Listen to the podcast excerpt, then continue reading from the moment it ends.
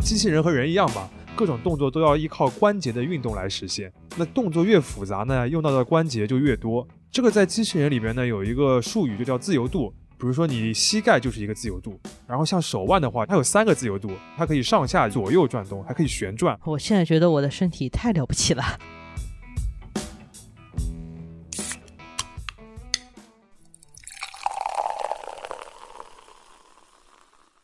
这里是商业就是这样。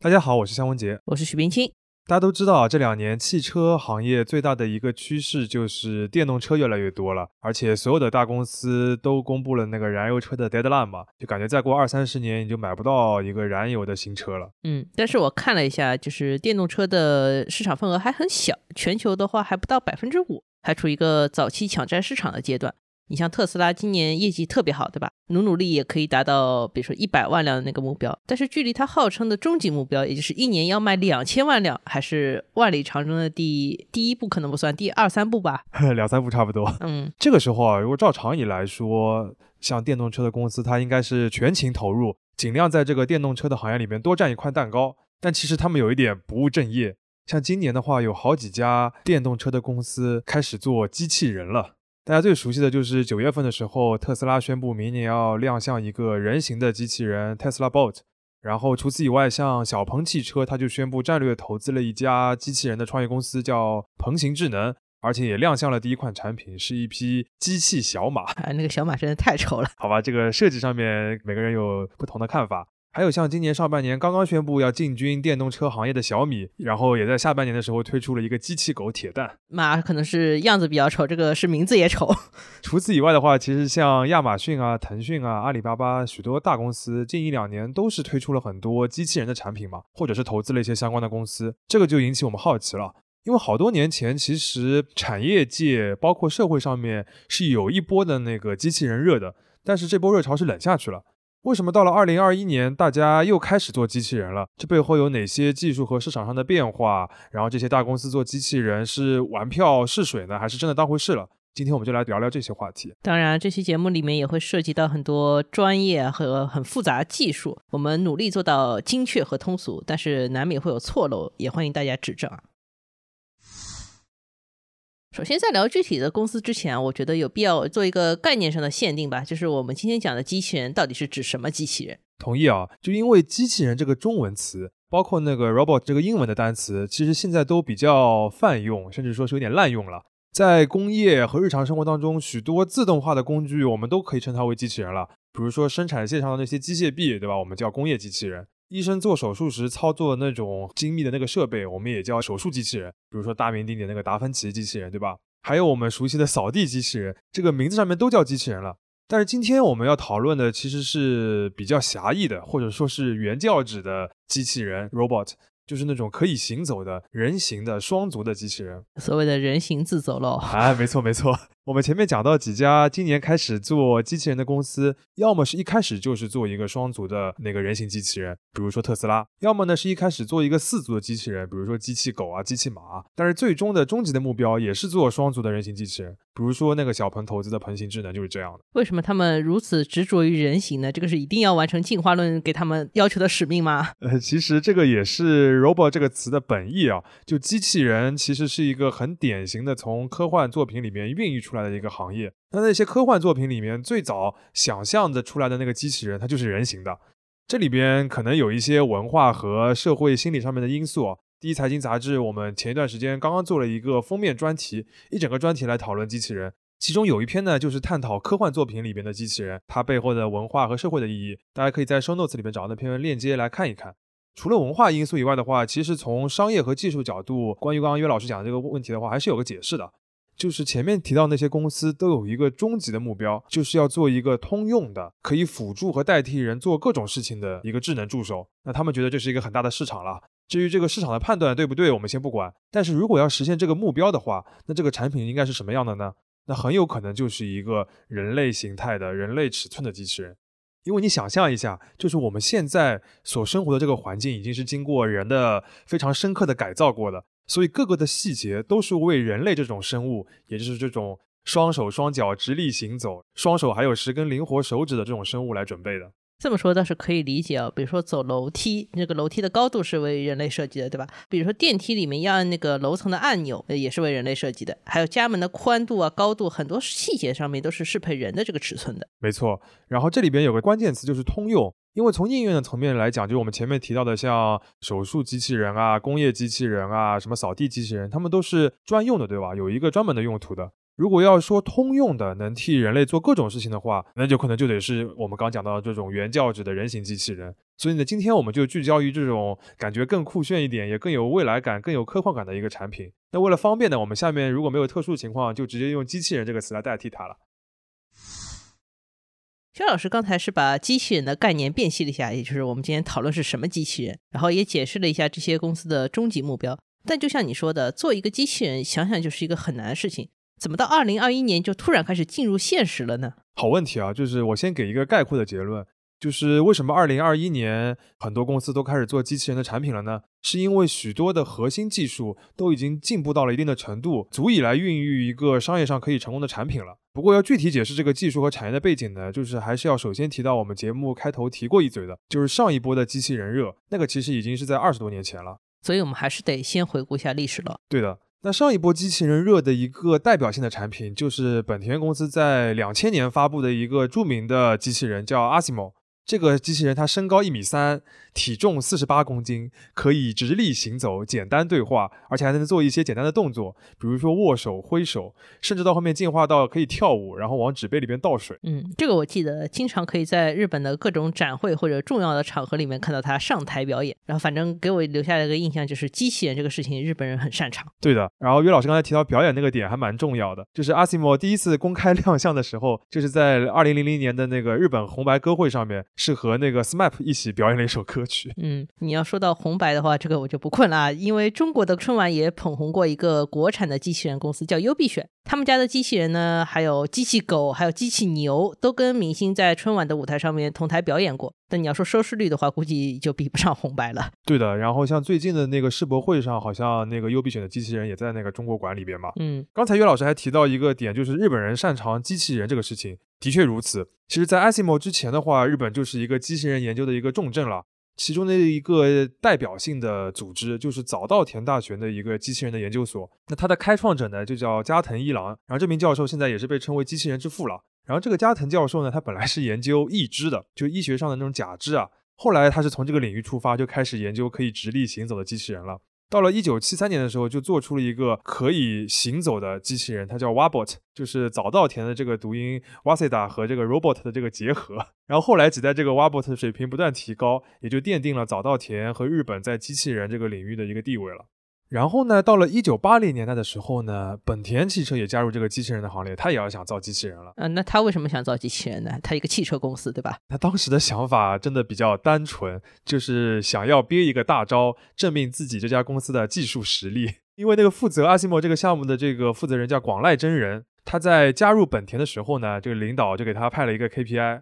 这 K P I 呢就一句话，就是你要么做个阿童木出来啊！这个已经进入中二的环节了吗？真的有点中二。不过其实放到当时日本的这个社会还有经济的背景里边，其实也可以理解啊。至少在汽车行业里边，日本的这些公司都是全球顶级了嘛，他们就想要进一步体现自己这个技术引领者的地位嘛，所以想要做机器人。那到了二零零零年的时候呢，真的被他们做出来这个 Asimo 了。当时可以算的是横空出世了，因为它能力是大幅超越过去，比如像早稻田啊，还有那些研究机构做出来那个机器人。而且不仅仅是本田啊，像丰田啊、索尼这些大公司都在研究机器人。那到了二零零五年的时候，这几家公司的机器人呢，是一同参加了当时爱知世博会的开幕式，又是拉小提琴，又是跳舞，就让人一下子觉得机器人离我们生活非常近了。这个可以算是那一波机器人热潮的一个高峰了。嗯，那高峰之后基本上就要到低谷了咯。对的呀，就是这波机器人的热潮最后是没有转化成商业上的成功，这几家大公司的那些机器人项目啊，逐渐都是边缘化了，甚至被放弃了。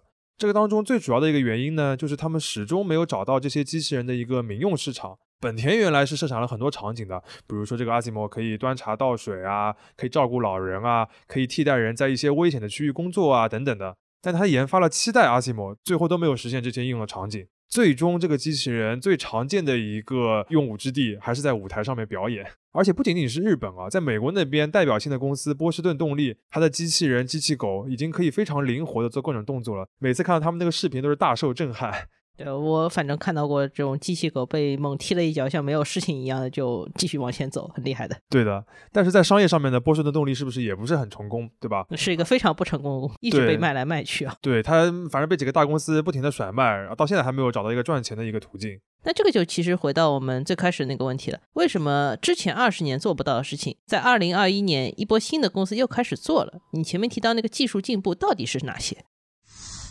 那第一个呢，最重要的肯定就是人工智能技术的一个发展，尤其是深度神经网络和强化学习的一个发展。大家肯定很熟悉那个下围棋的 AlphaGo 了，其实它后来已经进化到 AlphaZero， 就是两个不会下棋的 A I， 你都不需要输入棋谱的，就让他们互相下，从零开始就学会下棋了。那这个技术用到机器人上面呢，其实就是一个发展路径上的一个重大的切换。啊，这个怎么说？因为机器人身上的系统非常多非常复杂，但一定要大概的分的话，可以分成两部分，一个是运动控制，一个是智能识别。什么意思呢？你大致可以理解为，就是第一个是来解决身体上怎么动的，嗯，第二个是来解决你的脑子和五官是怎么来反应和思考的。那说的再具体点呢，就是比如说机器人它要学会行走，要拿各种东西做各种动作，就要通过这两个系统来完成。嗯，那过去的本田 Asimo 呢，包括像波士顿动力，他们的技术基础呢都是控制论，这个是一个专门的一个学科了，它也非常的高深复杂。如果一定要非常通俗的来解释的话，就是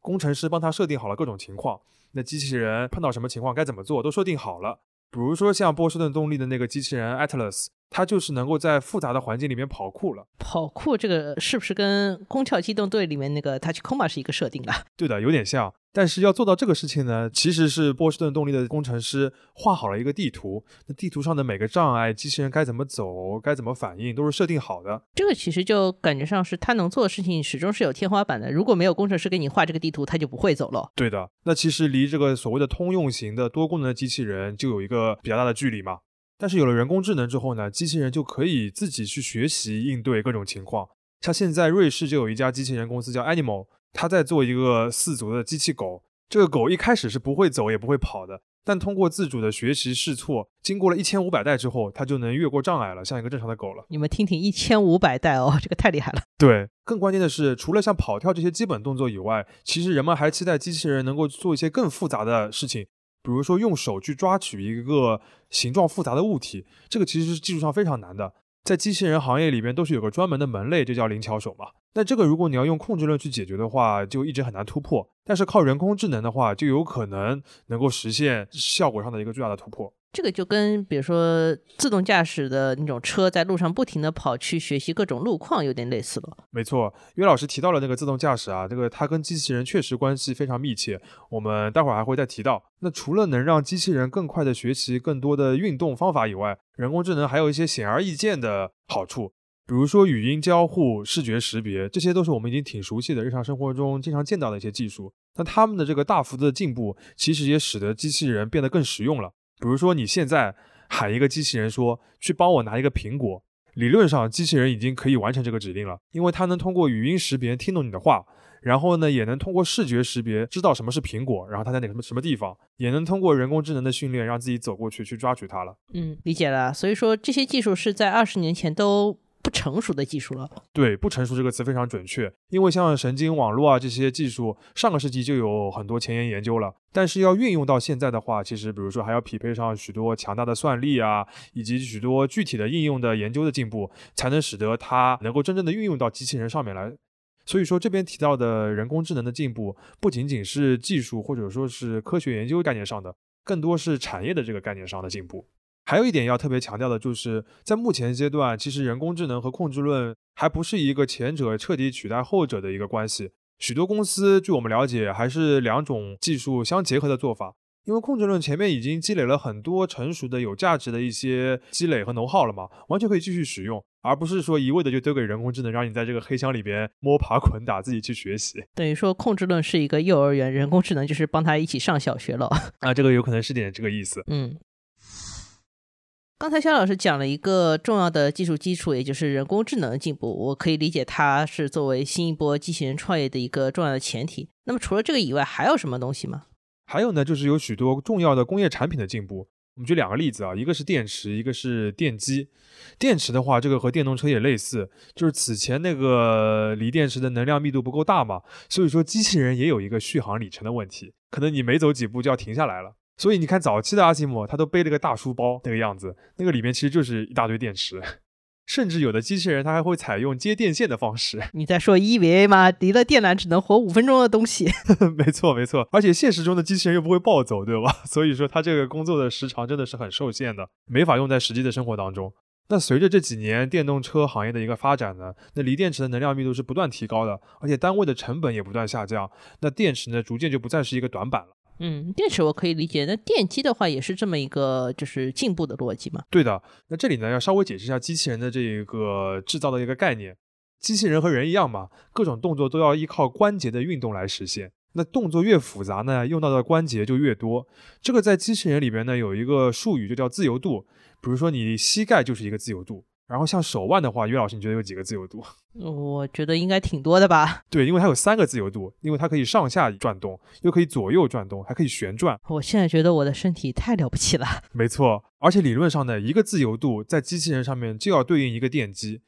一个人手上面可能就有十几个自由度，如果都换算成电机的话，那得有多少个？那就是十几个电机了。对，那过去电机的问题呢，就是它尺寸不够小，然后呢，性能也达不到要求。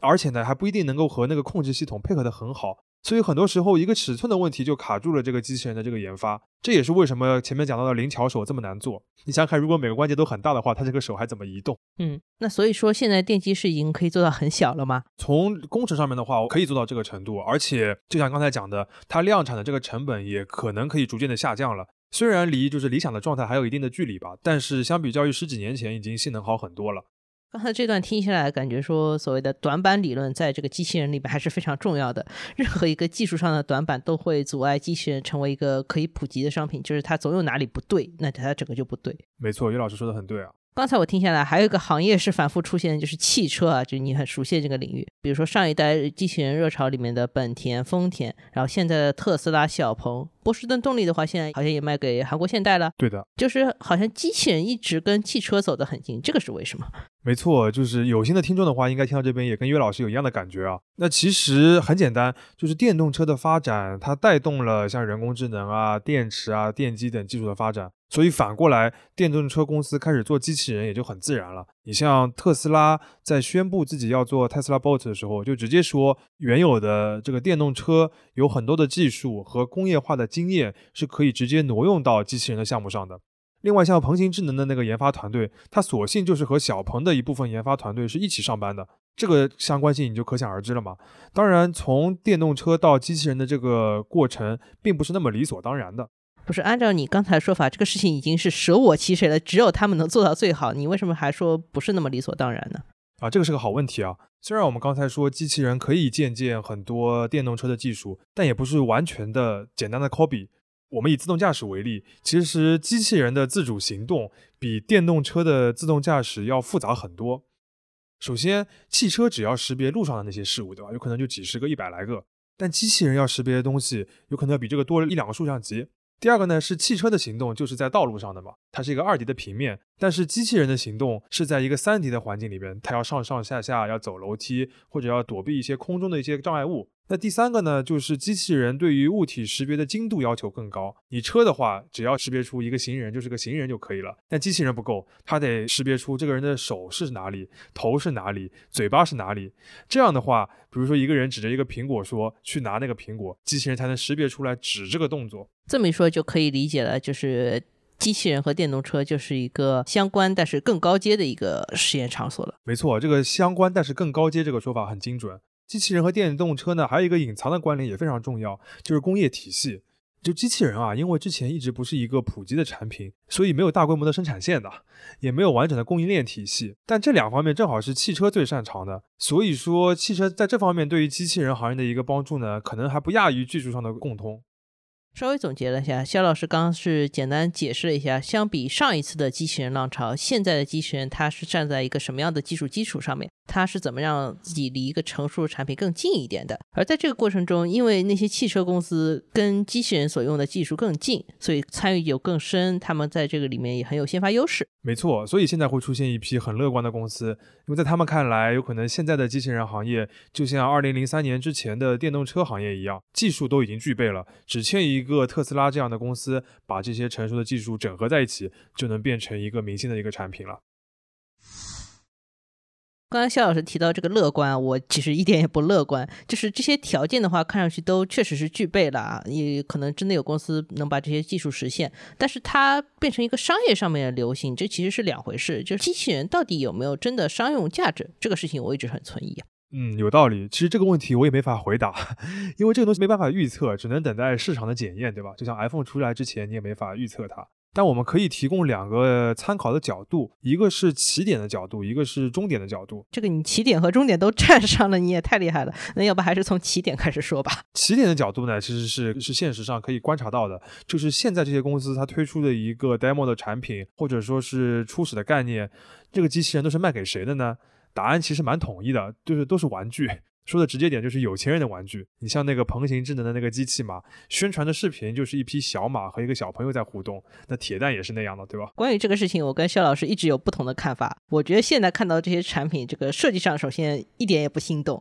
然后也没有什么了不起的互动性，而且价格还特别的贵，这个产品往往都是五位数，又不是刚需，这个马它真的一点也不好看，我还不如买个摇摇马放在家里，对吧？这些质疑的话我也认可，就是而且听到很多的朋友也是这么说的。但我相对乐观的点是在哪里呢？就是很多最后非常普及的科技产品，最早他们也都是有钱人的玩具，就像特斯拉最早的那个电动跑车一样，也是非常贵，然后人家也会说就开这么一会儿能有什么用呢？是不是大疆的情况也是类似的？好像很多也是最早是有钱人去买那个东西，有点类似。玩具的话虽然不是刚需，但是如果它能够在特定的人群里边引起非常大的反响，它做的足够酷炫足够有趣的话，其实用户粘性很大，市场未必那么小。而且更关键的是，比如说一开始它这些玩具确实有可能互动的效果不咋地，而且因为这些产品可以不断的迭代，它一开始有可能真的非常傻，没有什么互动性，但不断的进步进步进步，到了某个节点的话，它就会变得非常吸引人。关于这个问题啊，我们也非常欢迎大家在留言区讨论一下，你们觉得玩具是机器人市场一个好的切入点吗？如果不是玩具，还有什么好的办法？然后刚才讲的话是一个起点啊，另外呢是一个终点，这真的非常遥远，就是如果是一个达到他们理想状态的一个机器人，是否真的有使用价值？我觉得这个问题还是比较好回答的，因为回到科幻作品啊，你想象一下，像那个电影《超能陆战队》里边那个大白 Baymax， 它可以管理你的起居、健康、医疗照护，而且还有这么强的战斗力，肯定是有非常大的商业价值的嘛。我不知道，连《超能陆战队》也可以叫科幻作品了啊？难道那个是现实作品吗？那其实起点和终点比较明确了之后呢，这个中间的路线怎么能做好就是一个关键了嘛。我们现在看到的一个路径的话，其实主要还是不断的通过软硬件的更新升级，一步步的在各个细节上面去提升，最终实现一个比较理想化的一个机器人的状态。比如说一开始这个机器人可能只能拿一个圆柱形的水杯，但在一次升级之后呢，它可以拿一个有把手的水杯，最后呢可以拿一个非常形状不规则的一个物品，到最后甚至可以去自己开车去照顾老人。那到了这个阶段的话，有可能 Baymax 或者大白这个样子就真的实现了。大家听听听啊，这个又是一个要一千五百代才能实现的东西啊对对对，有可能不止。当然啊，这个过程肯定不会是一帆风顺，也未必是成功的，至少目前还能看到非常多的难点还没有攻克的。比如说上面讲到的那一些技术的进步都还没有到真正特别成熟的地步。另外呢，技术的成熟和商业化上的成熟又是两回事情，你要让一个机器人普及，它的成本就得降下来，不能真的都一直卖几万块钱，对吧？那你成本要降下来的话，就要求零部件的采购生产的规模要很大，但你连一个完整的产品都没有，零部件的公司凭什么要造这么多呢？或者说他凭什么要帮你一起从头研发，投入那么多的成本呢？供应商很多时候是未必愿意去投入很多资金去赌一个看不清未来的一个产品的，他们更愿意明确的知道 iPhone 热销了之后才去做 iPhone 的供应商。这个其实是很多全新产品都面临的一个困境，就是敢于尝螃蟹的人都是少数，你如果没有起步的话，这个事情就一直转不起来。没错，据我们了解的话，其实现在很多的创业公司的一个大困难就是如何去建立这个供应链，或者说服别人去加入他那个供应链。最后呢，我还想提一个更长期的，听上去也更虚的一个问题，或者说是一个困境，就是人类如何来迎接一个机器人普及的世界。因为机器人可以帮人类做很多事情，那这个表达的另一面就是机器人也会取代很多人。嗯，这个就是工业发展或者说我们前两年经常听到的一个经典的话题，所谓的机器取代人以后人怎么办的问题，对吧？没错，而且在机器人身上这个问题就更复杂了，它不单单是一个就业的问题，因为当机器人真的进化到我们前面讲到那种理想的状态的话，它其实就跟人类没什么差别了嘛，甚至比人类更强大。那这个时候会怎么样呢？其实很多的作品都已经在讨论这个话题了，比如说我最近玩那个游戏底特律里面的类人的机器人，它的外表已经和人类无异了，而且那个年代里边买一个机器人放在家里边已经成为一个社会上的标配了。但一旦机器人发展到这个地步的话，就会引发非常深刻非常多的一些社会和伦理的问题了，就比如说如何定义人，或者说机器人是不是只能是仆人了。感觉这我们已经进入哲学问题了。没错，不过其实如果回过头来看的话，许多里程碑式的工业产品最后都是会对人类的影响不仅限于商业领域的，他们会深刻的改变人类社会的运转方式，甚至价值观念。商业就是这样。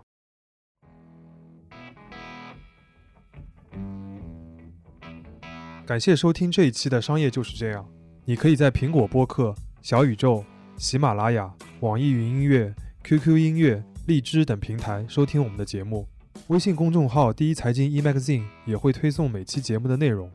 如果喜欢我们，欢迎你在苹果播客给我们五星好评，并期待你在各个平台与我们交流，尤其欢迎分享你感兴趣的话题。下期见。